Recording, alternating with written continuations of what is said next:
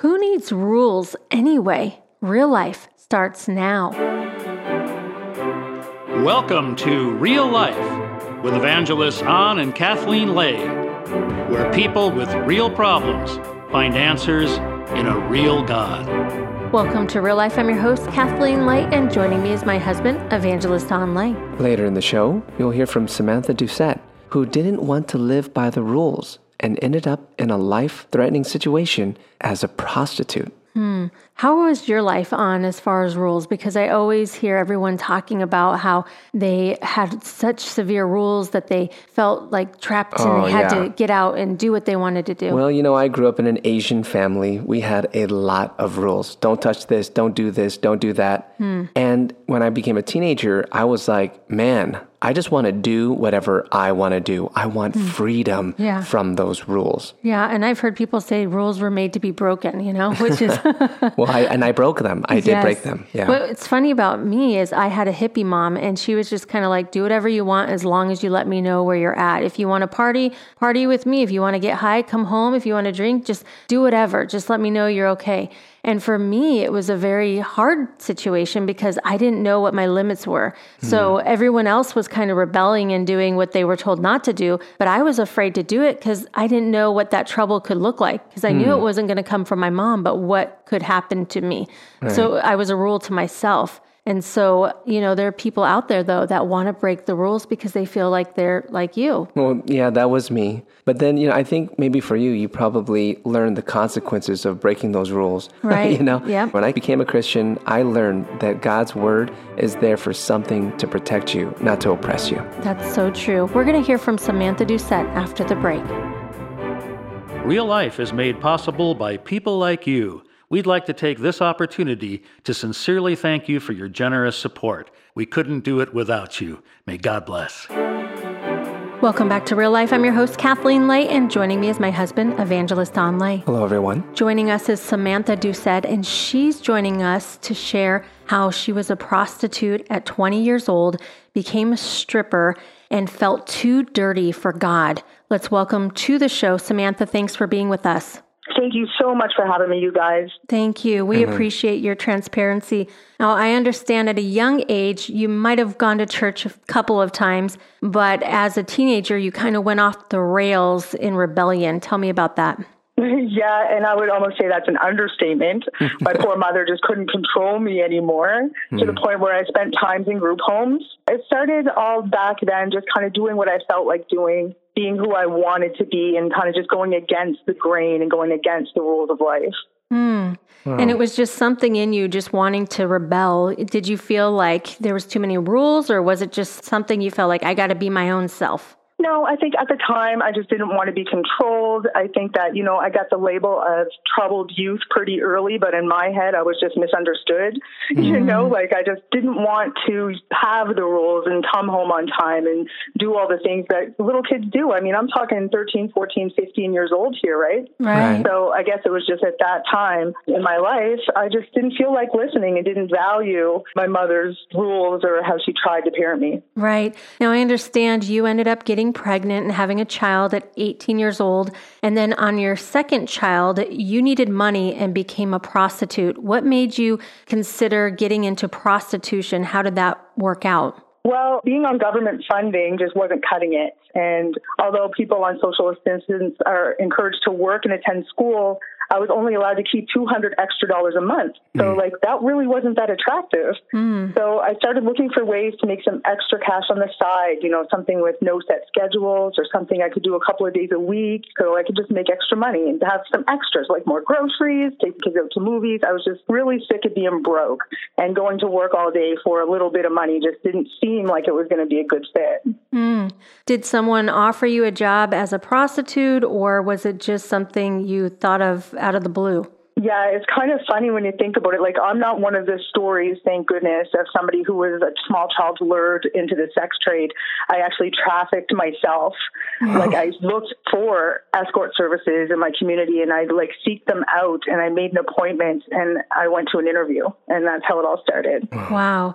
So, as you were doing this and making money, what were the emotions you were feeling, the thoughts you were having at this time? Were you enjoying this time of your life? Now you're getting money. What kind of things were you going through? Well, I remember the first time, like when I went for that interview, it was really awkward. I felt really embarrassed and I was sweaty and I just didn't know how I was going to do it. It was like my first time and I didn't know what I was going to do to make it through it. But at the end of it, it was easy. And mm. I kind of crossed the boundary of no return. You know what I mean? And it was yeah. so easy that instead of going back the second day, I just decided that I was just going to work for myself and I was going to cut out the middleman and start my own out service company. And it was literally as easy as an ad in a newspaper and a burner phone. And oh. that was the beginning of it. Like now I was a prostitute. I was in charge of myself. In my mind, of course, I didn't like doing the act, but in my mind, I was in control of where I went, when I went, how much money I charged. I was in control of my schedule. For some reason, in my mind, that made it all okay. Like I was the one in charge of it. Mm. Now, were you concerned about any kind of diseases or getting pregnant or maybe being hurt? Well, it's pretty funny actually that you asked that because um, no, at the time, like most people who call just wanted someone to hang out with or drink with or get high with. And that's kind of where the drugs had started for me. Really had no incidents. Like some weird things happened when I was like a little creeped out at times, but nothing really scared me or had me second guessing. And it never really crossed my mind that I would get diseases or that I would get robbed or beat up or even that I actually might die until this one night when it all changed for me. Wow. I was called to a local motel. Everything seemed normal as usual. We were like sitting around having a couple drinks. He was using, but there wasn't enough for me. I was okay with that. What is using? Can you tell us what using means? So using, like depending on who you're with and what they use, like I would be party to anything, right? So if they were doing cocaine, I would do cocaine with them. Yeah. If they were doing mescaline, I would do mescaline with them. But this particular individual at the time, I assume he was smoking crack because he was using a pipe. I didn't really know at the time, and he said there was none for me. But just any drugs or alcohol that were handed to me or offered to me, I would also use with the client. Mm. So he was using drugs and you didn't have any at that time. Now, did you take the drugs to kind of wash away a little bit what you were doing at first or just to fit in with these guys? What got you into the drugs? You know, I started dabbling in drugs in high school, just like acid and like mushrooms and weed and things like that. So trying new drugs really wasn't something that I was afraid to do. It's something I did often just for fun. Mm. But in these situations, I think it kind of made it a lot easier to be that person that they expected you to be or to put on your social mask if you were like included in what they were doing because really at the time I looked at it as they were basically paying me to spend time with them and to hang out with them and to do whatever they wanted to do. So they wanted to do a line of cocaine, then whatever, right? I would do a line. Right. I know it sounds crazy now, but at the time it just seemed completely normal. Right. And so there was this guy who didn't offer you drugs that night and did something that changed your life. Tell me about that. Okay, so like I said, it started off normal. We were just like hanging out. Suddenly he got very agitated and started pacing the floor and like yelling, like looking out the window and stomping around.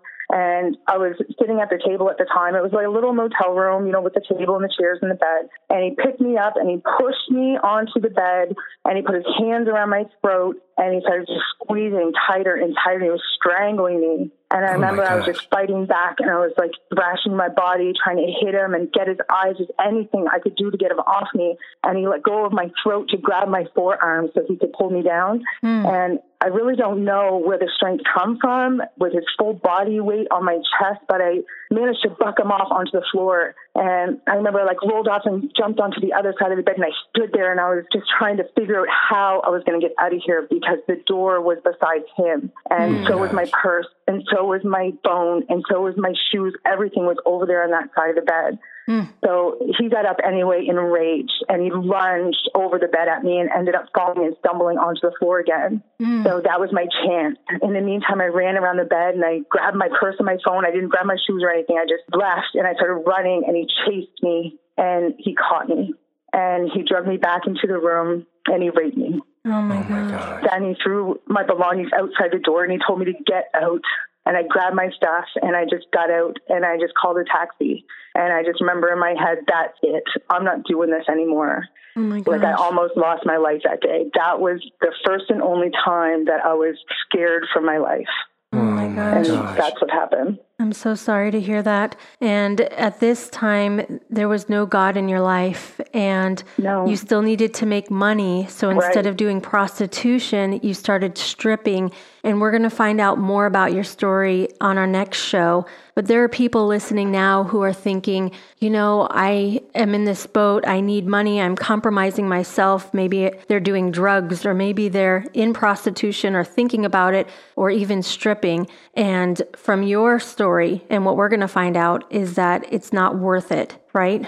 Right. It's not worth it. It's not worth Your it. life is not worth it. So we're going to pray mm-hmm. for those who are listening, and we're going to have you back on our next show to share what happened and how you had an encounter with God. Okay. You know, what an extreme story. She has a very normal thought pattern when she's talking about just wanting that freedom, you know, just to rebel, do whatever she wants. And she found something that appeared easy. And, you know, it was interesting when you said, Were you concerned at all? And she said, No. How many people today are living this carefree lifestyle, completely unconcerned, not really thinking about are there consequences in life or not? And praise God, she got free. Mm-hmm. Praise God about that. But this is a good story and a lesson to us.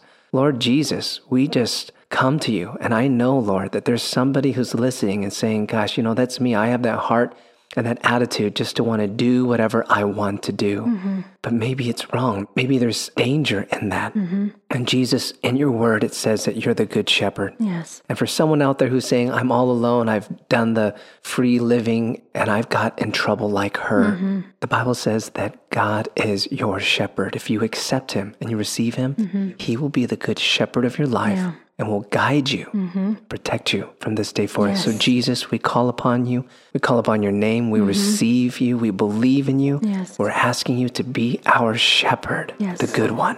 In Jesus' mighty name. And He will provide for you. If you call out to Him, He will help you. Thank you so much for tuning in. You're listening to Real Life.